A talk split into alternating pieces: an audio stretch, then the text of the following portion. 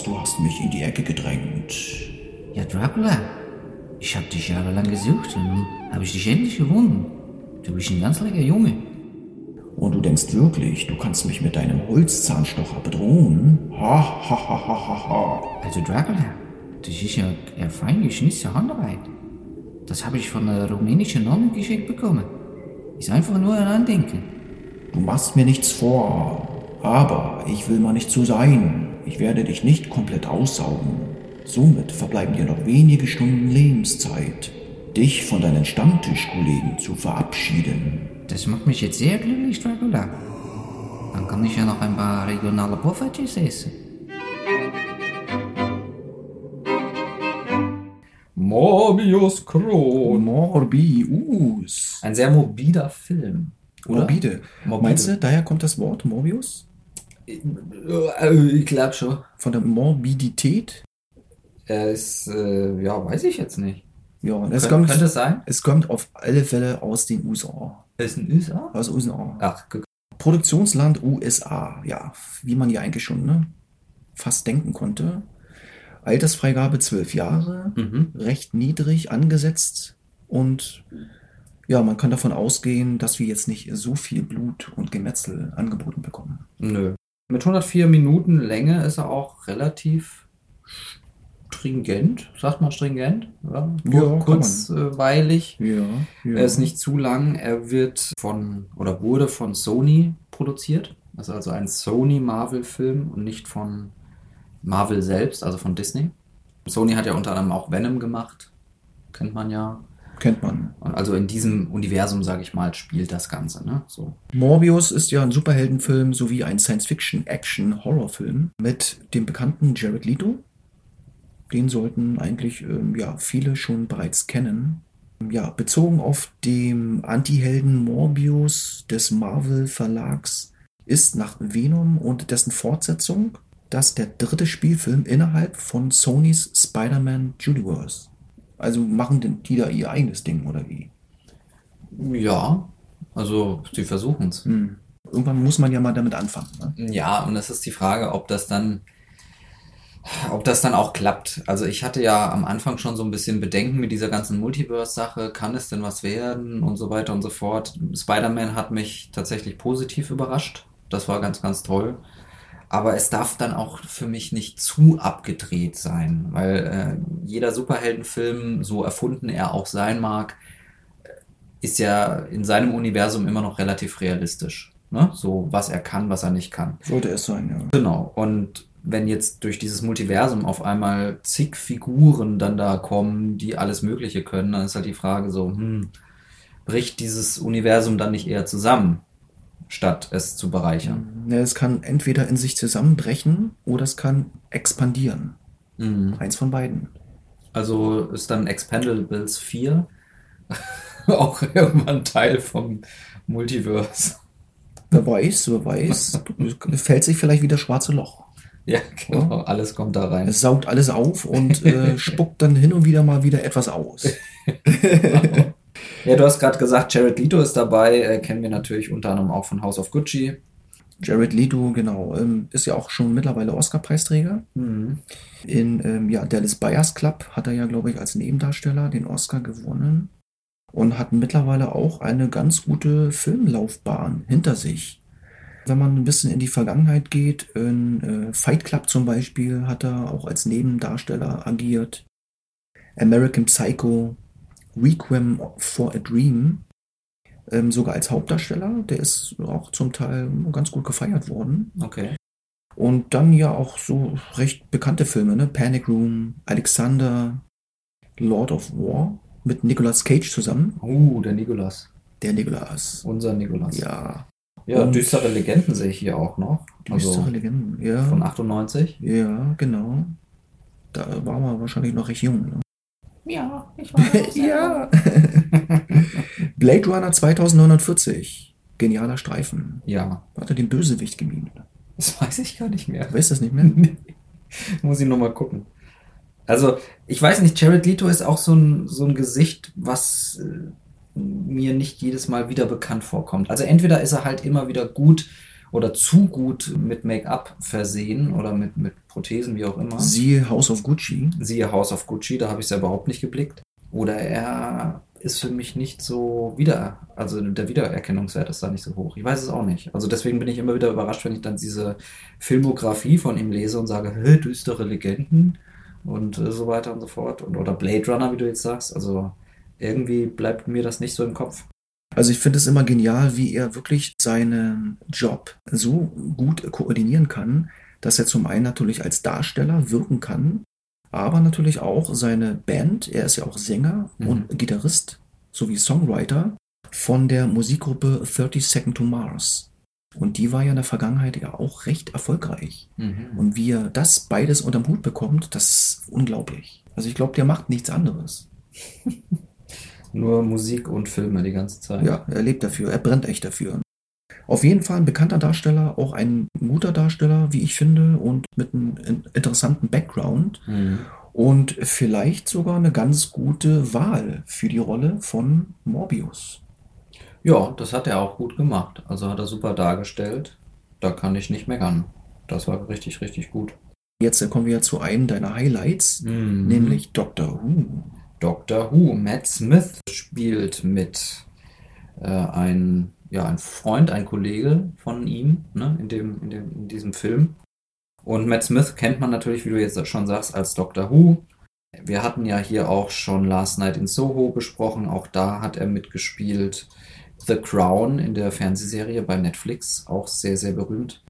Äh, Terminator Genesis, also auch er kann einiges aufweisen. Ist laut Filmografie auch erst seit 2006 dabei bis in die 90er reicht es gar nicht mal zurück. Ist noch ein relativ junger Darsteller, der, glaube ich, auch hauptsächlich beim Theater oben sich aufgehoben fühlte, mhm. habe ich so den Anschein. Ganz so viele Filme hat er jetzt nicht auf dem Buckel, aber dafür bringt er wohl eine richtig gute Theaterexpertise mit. Mhm. Und das ist dann natürlich auch immer die Frage, ob er diese dann halt auch ganz gut ausleben kann, ne, in den jeweiligen Filmen. Um da ein bisschen vielleicht bei Morbius generell reinzugrätschen, es ist halt ein, ja, ein Science-Fiction, Action, Horror. Letzten Endes dann halt doch relativ leichte Kost. Weil es ja auch ab 12 ist. Es ist aber tatsächlich doch ein ernsterer Film. Es ist nicht, oder der Film ist nicht so sehr mit, mit ja, den typischen Marvel-Humor-Passagen äh, durchwachsen. Also bei Marvel gibt es ja immer wieder diese Szenen oder die, die Charaktere, die dann immer irgendeinen flapsigen Spruch bringen, um diese, um ja, um die Situation auch aufzulockern. Das ist bei Morbius tatsächlich gar nicht der Fall. Also er ist durch und durch ernsthaft, aber halt nicht brutal. So. Und auch nicht so atmosphärisch düster, sage ich mal, wie der neue Batman-Film. Also das nicht. Aber er ist halt auch nicht so, so super lustig. Also ich hatte jetzt nicht so viel zu lachen, sage ich mal. Mhm. Der Witz hat sich relativ in Grenzen gehalten, was ich auch gar nicht verkehrt fand. Somit hat sich ja auch eine gewisse ähm, Kontinuität dann auch ne, daraus gebildet, dass das Ganze nicht ganz so in die, ja, in die lächerliche Ecke dann so gedrängt wird. Weil ja. wir kennen ja Marvel und dort wird hier und da mal doch mal gerne ein Witz rausgehauen. Und ich fand das ganz gut, dass sie das doch relativ, dass sie relativ sparsam damit umgegangen sind. Ja, das stimmt. Ja, und dann kommen wir natürlich zu unserem Komponisten, zu unserem Dirigenten, Daniel Espinosa. Ein Film oder zwei Filme kenne ich von ihm. Äh, kind bzw. Child, äh, 44, Safe House und Live hat er gemacht aus 2017. Und sagt ihr noch live was? Oh ja, dieser, dieser Weltraumfilm, ne? Ja. Hier ähm, auf der Weltraumstation, wo dann dieses Alien ja, erforscht wurde ja. und das dann außer Rand und Band, außer Rand und Band geraten ist. Ja, da, der war richtig toll. Interessant ist dabei, dass halt der Regisseur Daniel Espinosa die Regie führte mhm. für diesen Horrorfilm Live, der Gerüchten zufolge ein Vorgänger von Venom sein sollte. Und wenn, ich, und wenn ich mir das so überlege, macht das ja eigentlich Sinn, ne? Diese außerirdische Lebensform, die es ja dann doch geschafft hat, auf die Erde zu kommen. Mhm durch kleine hinterlistige Tricks. Aber es ist jetzt nicht offiziell, also es ist. Das ist eine Gerüchteküche. Ach so. Aber stimmig in sich ist es für mich. Ja. Ja, würde, würde Sinn machen. Ja, wir haben es insgesamt mit einem Budget von 75 Millionen Dollar zu tun. Und ich muss sagen, das ist jetzt auch nicht so viel. Mhm. Großer Blockbuster ist es natürlich jetzt nicht. Von meinem Empfinden her gab es sehr viele Special Effects, Mhm. CGI-Effekte, die ja dann doch immer recht teuer sind. Mhm. Und insofern ähm, fand ich den Preis eigentlich ganz gut gerechtfertigt, weil Effekte sieht man eine ganze Menge. Ja, das auf jeden Fall. Was mir sehr gefallen hatte, waren die, ja, der Style der Vampire, die äh, Gesichter. Das haben die echt super umgesetzt, finde ich. Hat mich erinnert an, hat einen enormen Wiedererkennungswert. Die Gesichter, die Vampirgesichter dort, haben mich so an From Dusk Till Dawn erinnert. Oh, Und das fand ich cool. Ja, Das fand ich cool, weil das ist ja nun mal einer der legendärsten Vampirfilme schlechthin. da hast du recht, stimmt. Ja. Vielleicht habe ich es deswegen gut gefunden. Mhm. Und ich wusste es nicht warum. Ja. Ja. Ne, also man hat schon so ein bisschen wieder dieses nostalgische Gefühl bekommen, ähm, sich in diesem vampirverseuchten Titty-Twister zu befinden. Da hat dann nur noch der, der Ansager gefehlt, was man denn im Titty Ja, alles bekommt. Genau, ja, ja. genau. Das war legendär. Wer das heute noch auswendig kann, Daumen nach oben. Ja. Die New Yorker Szenen, also spielt er, glaube ich, zum Teil ja auch in New York. Und diese wurden halt tatsächlich in a Northern Quarter von Manchester in Großbritannien gedreht. Mhm. Die Lichter, die Schilder und die Nummernschilder der Stadt wurden halt ähm, ja, digital geändert, um mit denen in New York übereinzustimmen. Ne? Mhm. Also siehst du mal so, ne, dass so was kleine Änderungen so ausmachen können. Ja. Wahrscheinlich auch wieder dem Geld geschuldet, oder? War es Ich wahrscheinlich wieder günstiger dort Ich in Manchester? aus, ich ja. gehe von aus. Also hätten wir es wahrscheinlich mit so einem 200 oder 250 Millionen Dollar Budget zu tun, dann hätten sie wahrscheinlich direkt in New York gedreht. Ja. Ja. Ja, das ist äh, bei vielen Filmen tatsächlich auch der Fall, ne? dass äh, irgendwo auch jetzt in Osteuropa gedreht wird und dann heißt es aber, oh, das ist jetzt Paris oder so. Ähm, einfach, weil es günstiger ist, in Osteuropa zu drehen. Nur so als kleiner Fun-Fact nebenbei, äh, die aktuelle Serie Moon Knight auf Disney Plus. In der ersten Folge ist der Charakter in Deutschland. Allerdings wurde alles in Ungarn gedreht. Das heißt, es wurde dort gedreht und digital, wie du ja auch sagst, wieder alles umgeändert, also deutsche Schilder und so weiter und so fort. Ich finde es ein bisschen schade, weil es wäre ja schon toll für Deutschland, wenn man das auch wirklich in Deutschland drehen würde. Mhm. Und dann eine kleine Tante Emberlan daneben dann stehen hätte. Genau, die winkt dann noch in die Kamera und Ja. sagt, hallo, Hallo, wie geht's? heute nur drei Euro. Die Ja. Brezel. Das wäre doch mal der Knaller. Ne? ja, wirklich. Ja, also ich habe mich grundsätzlich auf den Film gefreut, auch wenn im Vorhinein schon so die ersten Kritiken und Bewertungen nicht so wirklich gut abgeschnitten haben. Aber ich muss sagen, ich bin ähm, schon ein Fan von Vampiren. Vampire gehören schon zu meinen Lieblingsbösewichten. Wir hatten ja mal eine Hochzeit gehabt, so in den 90ern Mhm. und so Mitte, ne, Anfang 2000er, Mitte 2000er. Das war ja wirklich so die Hochzeit. Spätestens mit den Helden aus der Twilight Saga ist halt einfach eine ganz neue Generation der Vampirfilme an den Start gegangen. Ne? Und die wirklich ein enorm großes Publikum erreichte. Ja, aber vorher war da ja schon einiges. Ich meine, es war, Ja, gab. Blade, ne? Blade gab's. Interview mit einem Vampir. Wir können, wir können ja mal eine kurze Abhandlung Ja, machen. bitte. Also Vampire haben sich natürlich mittlerweile wie ein Virus in jedes Filmgenre gemausert. Mhm. ne, ganz still und heimlich, und ihre Faszination in immer wieder neuen Facetten entfacht. Also quasi reingesaugt. Ja, mit aller Macht in das Genre Action, Science Fiction, Horror, Fantasy, Komödie, Thriller, Animation, Drama. Also es gibt kaum ein Genre, wo wir keine Vampire Ja. antreffen können. Stimmt, stimmt, ja. Ne? Begonnen hat das Ganze natürlich mit, ähm, ja, ich würde mal sagen, fast mit Nosferatu von 1922.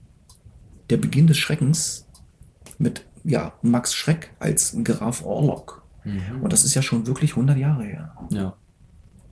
100 Jahre Vampirgeschichte. Um wirklich den ersten erschienenen Vampirspielfilm zu benennen, der äh, wurde, glaube ich, 1912 von einem ja, August Blom in Dänemark gedreht, Mhm. aber der wirklich ja, Furore und äh, gemacht hatte und auch wirklich bekannt Block- wurde. Ja, Blockbuster quasi. Blockbuster, genau. Mhm. Ne? Mit Nosferatu fing halt alles an. Damals natürlich noch Schwarz-Weiß und Stummfilm. Mhm. Ne? Es kam dann halt auch 1979 die Neuverfilmung, wo sich ja dann auch Klaus Kinski sich die spitzen Eckzähne ansteckte. Oh. Verfilmung äh, von Werner Herzog. Ach, guck. Und das ist auch ein richtig guter atmosphärischer ähm, ja, Remake geworden des ursprünglichen Klassikers. Hat dann äh, Dracula da so rumgebrüllt? Also, ne, Klaus Kinski? Ja, das so? hat man rausgeschnitten. Aber da hat er, glaube ich, noch gar nicht so einen wirklichen Namen gehabt. Vielleicht hat er es sich, sich nicht leisten können. Der Kultklassiker wahrscheinlich für die meisten von 1958 Dracula. Also der Horrorklassiker schlechthin Mhm. wahrscheinlich. Nach dem Erfolgsroman von Bram Stoker mit Christopher Lee als den bösen Uh. Blutsauger. ja, Christopher Lee. Der ja auch übrigens Deutsch kann. Oder konnte, also vielleicht jetzt mittlerweile nicht mehr so gut, aber ja. Mhm. Und dann ja, kam ja dann auch nochmal die Neuverfilmung Bram Stokers Dracula 1992 vom ja, genialen Francis Ford Coppola. Und er machte halt aus den Untoten einen tragischen Antihelden. Hm. Und ja, den kann man auch mal nachgucken. Ich habe mir immer wieder vorgenommen, Bram Stokers Dracula, das Buch zu lesen. Okay. Vielleicht komme ich irgendwann nochmal dazu. Wenn ich Rentner bin. Eine Rentner. ja, also in so drei Jahren dann. Ja. Da fing ja schon so langsam an, ne, diese Vampirwelle anzurollen. Denn zwei Jahre später haben wir ein Interview mit einem Vampir bekommen. Oh ja. Mit? Wem haben wir da? Ja, Brad Pitt und Tom Cruise. Ja. Ich glaube, die haben sogar ähm, eine goldene Himbeere gewonnen. Wirklich? Oder, oder zumindest nominiert für das schlechteste Leinwandpaar. Ach was. Und ich fand die aber jetzt nicht so miserabel. nee, fand ich auch nicht. Aber vielleicht hat die Chemie irgendwie nicht so wirklich funktioniert. Aber es ist doch komisch, dass gerade dieser Film heutzutage immer noch so beliebt ist. Also der ist ja quasi schon Kult geworden. Der ist cool, ja. Und äh, jetzt ist die Frage, sind wir Fans? Also ja, werten wir diesen Film falsch oder waren das diejenigen, die äh, die goldene Himbeere vergeben haben? Ich glaube auch, dass der Film im Nachhinein halt noch sehr viel Sympathie einfach bekommen hat von den ja, Fans, von den Mhm. Vampir-Fans. Das ist ja eine regelrechte Welle, ja, ne? Ähm, entfacht worden. Hm. Sei es jetzt in der, in, aus der Musikwelt, diese äh, Richtung, diese Musikrichtung Goth oder Mhm. Gothic, Mhm. ist ja auch sehr an dieses Vampir-Genre angelegt. Also es hatte wirklich eine äh, große Blütezeit, ne, in den 90ern. Ja. Und dann kam ja der Film schlechthin von Dawn 1996. Und ja, Wahnsinn, oder? From Dust Till Dawn mit Also George Clooney. So eine coole Socke habe ich, glaube ich, in keinem Film mehr irgendwie wahrnehmen können. Nee. Ja, offiziell wurde er ja ähm, bei uns nicht offen, öffentlich beworben, weil er ja jahrelang auch indiziert war. Also keine Werbung erlaubt, nur unterm Ladentisch verkauft. Das heißt, wenn du nicht super gut informiert warst, äh, wusstest du gar nicht, dass es diesen Film zum Kaufen gab. So. Mhm. Das ist halt sehr schade. Aber ja, klar, äh, hier George Clooney mit dabei. Quentin Tarantino Ja, auch dabei. als Darsteller und, glaube ich, vielleicht auch als Co-Produzent, weil ich glaube, der Film ist ja von Rodriguez. Mhm. Und aber gut, ne, da wo Tarantino seine Hände im Spiel hat, ja, da wird ja meistens was draus. Ne? Also der hat ja schon fast magische Hände. Ja, Salma Hayek, Juliette Lewis war dabei, Danny Ja. Trejo natürlich. Die haben echt ordentlich was gerissen. Alter Falter, was für ein Film. Ja, genau. Ne? Und, und so lief sich das natürlich, das Genre und, und der Hype dann halt auch ne, weiter durch die 90er. Selbst eine Serie von 1997, Buffy im Bann der Dämonen, Ah, großartig. habe ich nie geguckt. Wirklich? Nee, habe ich nie geguckt. Ah, War mir ein bisschen zu weichgespült. wirklich? Ja, Also Buffy und Angel, ne? Die beiden Serien, die sind absolut Kult.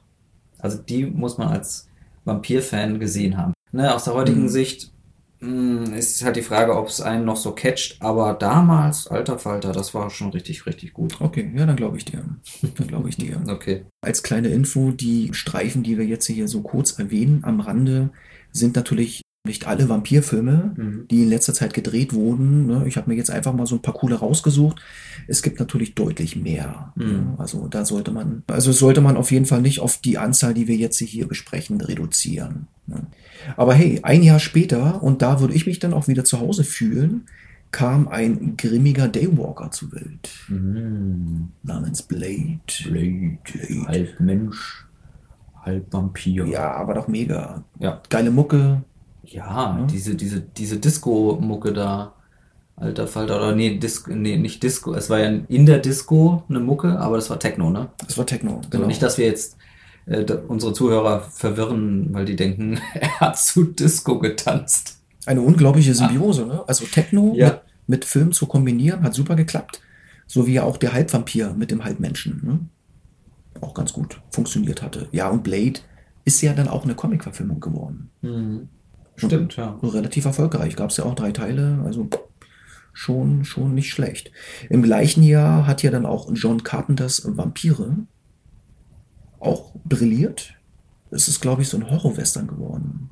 Ich habe den, glaube ich, einmal gesehen oder zweimal. Ja, für viele eigentlich auch ein relativ guter Film.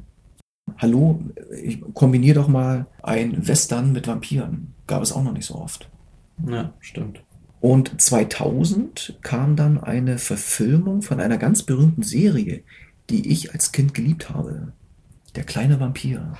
Großartig. Oder? Das war eine, meines Wissens war das eine Koproduktion von Deutschland und Kanada, weshalb dann auch die meisten Schauspieler, also der kleine Vampir und so weiter, das waren Kanadier und der der Friedhofswärter war ja ein Deutscher. Gerd Fröbe. Gerd Fröbe. Hm. Wie hieß der nochmal? Was hat der für einen Namen nochmal gehabt? Uh, das schaue ich gleich mal. Äh, Gagelmeier oder so? Google-Meier?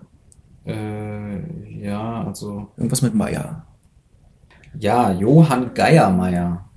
Geiermeier. Auf Englisch übrigens Detektiv Gurmeier oder so. Oh. Gurmeier.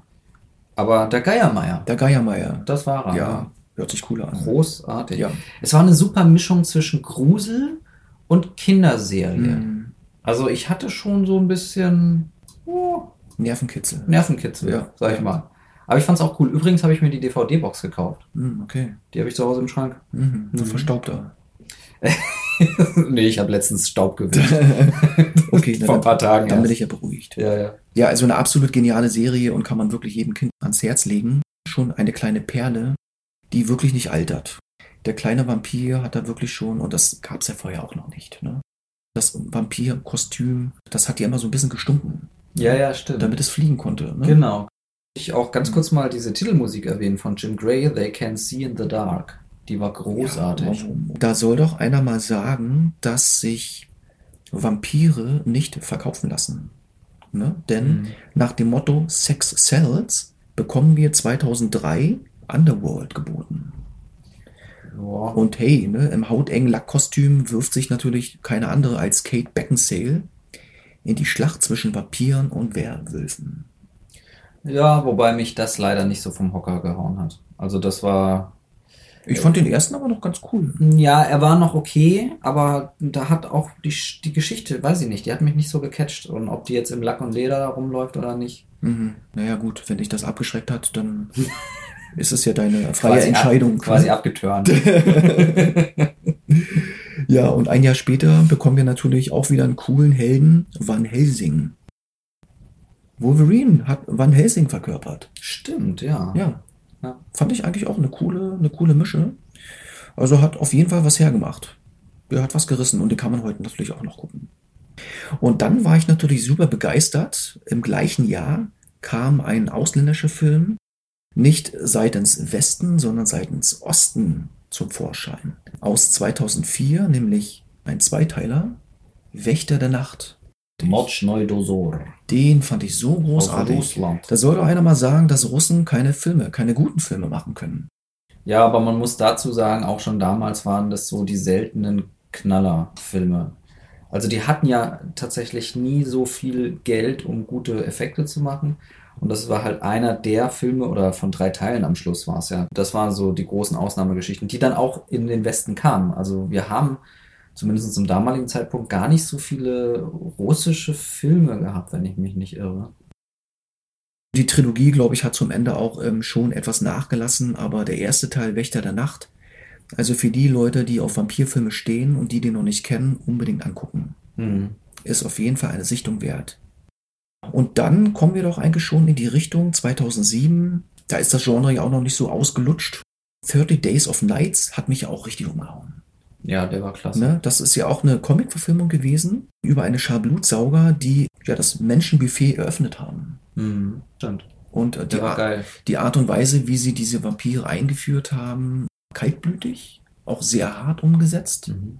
Und ähm, das Ende auch sehr melancholisch. Ja. Man hat wenig Action gezeigt, aber wenn sie dann halt vorkam, dann war sie schon sehr blutrünstig in dieser kalten Polarlandschaft eine übelst coole Atmosphäre. Fand den wirklich top, also eines meiner Lieblingsvampirfilme. Und dann kommt natürlich das preisgekrönte Gruseldrama um die Freundschaft eines Jungen zu einem Vampirmädel, so finster die Nacht. Aus Schweden, ne? Aus Schweden. Aus Schweden, ja. Der war richtig, richtig gut. Ich glaube sogar, dass der auf Arte lief und ich ihn dort gesehen habe oder aufgenommen habe, ich weiß nicht mehr. Das hat mich total überrascht, weil man, weil einerseits damals auch noch natürlich Vampirfilme nicht der große Mainstream waren, ne? immer noch so höher für die Horrorfans, die das dann irgendwie in der Videothek geholt haben. Ja. Es kam ja dann auch noch mal eine Neuverfilmung 2010 aus Großbritannien äh, mit dem Namen Let Me In. Ja, mit auch der berühmten Chloe Grace Moret. Mhm.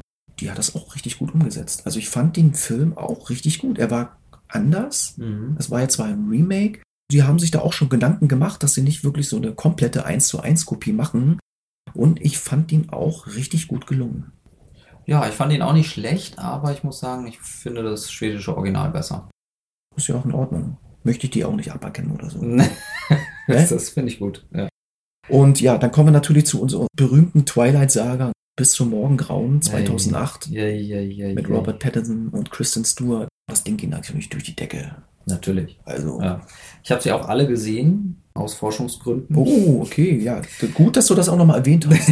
Das hätte ich mir Sorgen gemacht. Ja, also äh, tatsächlich habe ich irgendwann mal die nachgeholt, weil ich dachte so, warum wird denn da so viel drüber gesprochen? Lustigerweise haben die mich nicht gelangweilt, sie waren tatsächlich kurzweilig, aber ja gut.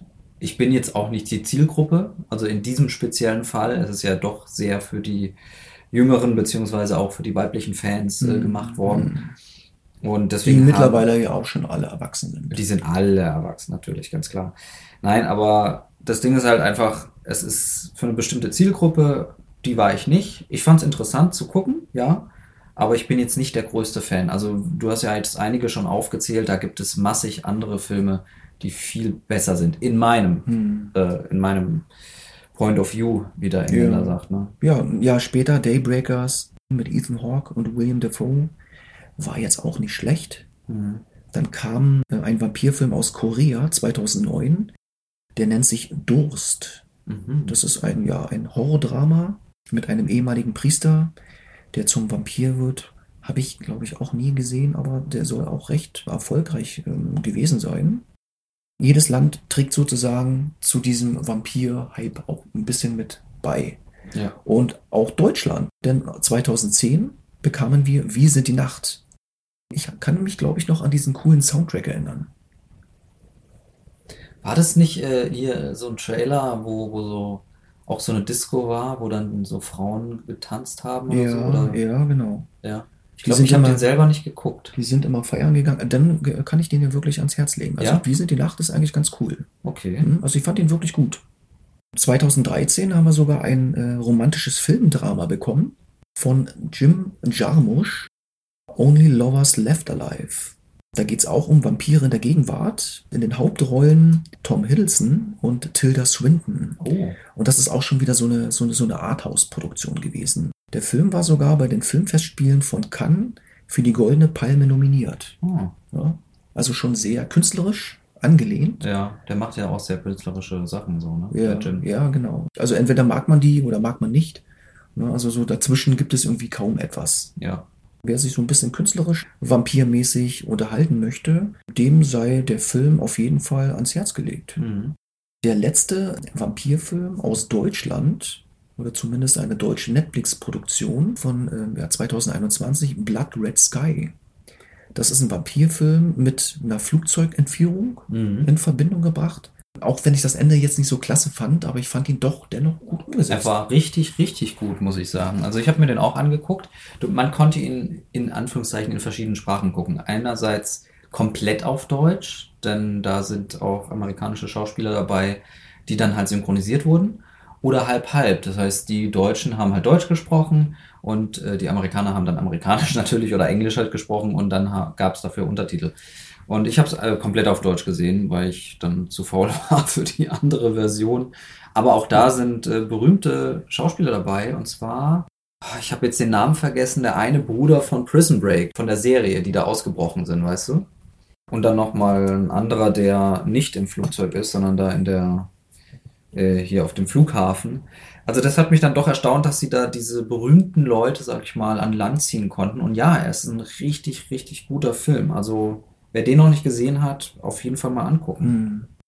Ich finde es ganz cool, dass wir so einen kleinen Ausreißer genommen haben. Mhm. Was natürlich nicht heißen soll, dass es jetzt geschuldet ist aufgrund der flachen Story des Filmes und wir jetzt irgendwie Füllmaterial gebraucht hätten. Nein. Das natürlich nicht. Ne? Nein. Ne? Weil man muss ja sagen, ne, Budget 75 Millionen Dollar. Der weltweite Bruttoertrag ist ja mittlerweile auf 90 Millionen Dollar gestiegen. Ein paar Dollar noch mehr und die Kosten und sie, sie haben ihre Kosten schon wieder komplett drin. Ja, und es ist ja jetzt erst die zweite Woche, die in den zumindest deutschen Kinos läuft. Ich weiß gar nicht, ist er jetzt schon weltweit oder wieder typisch China? Ne? Ja. Da wartet man immer drauf. Also miese wird er nicht machen. Und äh, man wird mit Sicherheit auch eine Fortsetzung drehen. Ja, das kann gut sein. Was ich noch gefunden habe, zur Maske, die Vampirmasken, die ja dann doch schon ne, den Masken oder den Gesichtern von From Dust Till Dawn sehr ähnlich sehen mhm. oder sind. Jared Leto meinte, dass halt die Maske für ihn sehr, ähm, die CGI-Maske sehr interessant war, da er doch mehr Potenzial darin gesehen hat, als so eine, eine Maske von einem Visagisten. Wie wir das ja auch aus äh, House of Gucci kannten. Ja weil er da einfach so ein paar ähm, ja, Vorteile drin gesehen hatte. Und er meinte, dass die Maske an sich für einen Schauspieler interessant ist, weil sie einen Teil von ihm verbirgt, aber auch enthüllen kann. Mhm. Ich wusste tatsächlich gar nicht, dass das noch normale, in Anführungszeichen, Masken waren, weil es gibt ja immer diese Verwandlung. Also die sind dann normale Menschen und dann kommt halt diese Verwandlung, wo sie sich dann in diese Vampire verwandeln. Jetzt habe ich es ja auch verwandeln gesagt. Also ein schönes Trinkspiel hier.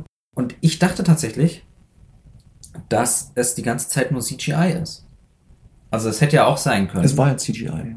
Naja, weil du ja meintest, habe ich dich jetzt falsch verstanden? Dann hast du mich falsch verstanden. Es gab wohl die Möglichkeit, richtige Masken zu machen oder dann halt auf das CGI zurückzugreifen. Ah. Und Lido hatte sich dann halt doch wohl, wenn er Einfluss gehabt hat, sich dann für das CGI zu entscheiden. Ah, okay. Ja. Haben genau. sie wahrscheinlich noch ein paar Punkte im Gesicht gehabt und der Computer hat den Rest gemacht. Ja, da gehe ich auch von aus. Aber es sah gut aus. Also das hat mir hat mich sehr begeistert. Das fand ich sehr gut gemacht.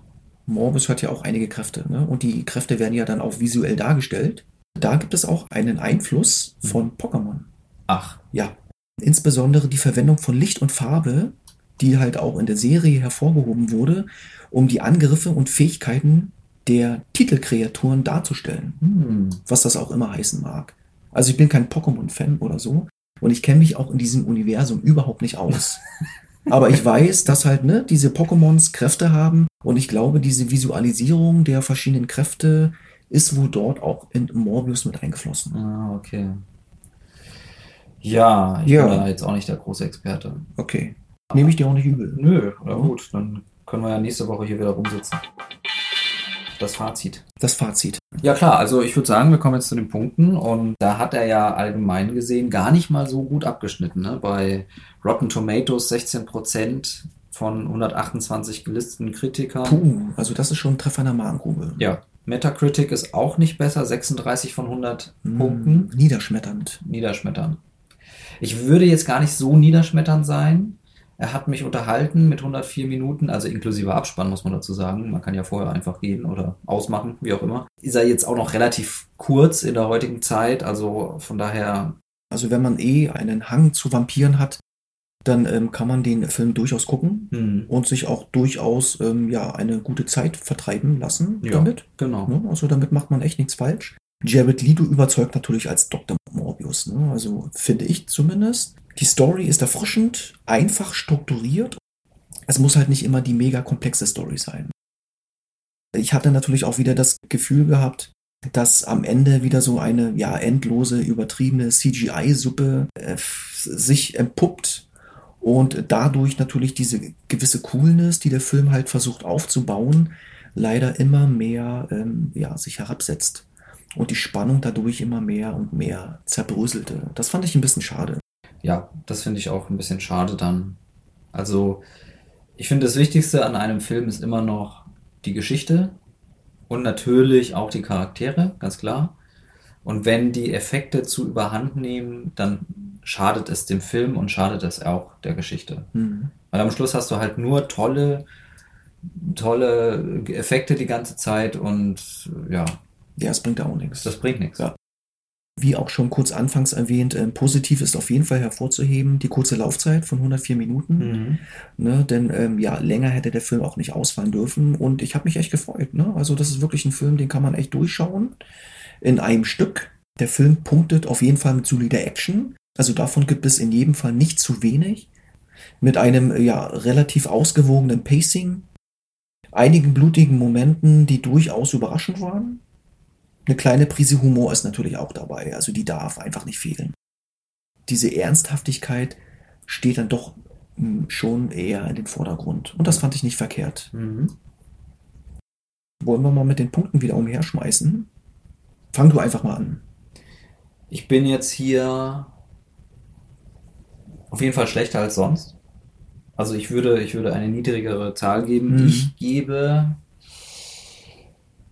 Mh, hm, Na komm, ja. wenn, du dich, wenn du dir noch nicht so sicher bist, ja. dann sollte ich vielleicht einfach mal anfangen. Na gut, sollte dann mach du das mal. Aber nicht, dass du jetzt unsere Zuhörer über äh, hier überforderst, weil mhm. du jetzt zuerst. Okay. Wollen wir, wollen wir was riskieren? Willst du zuerst? Ja, ich, dann mache ich es mal.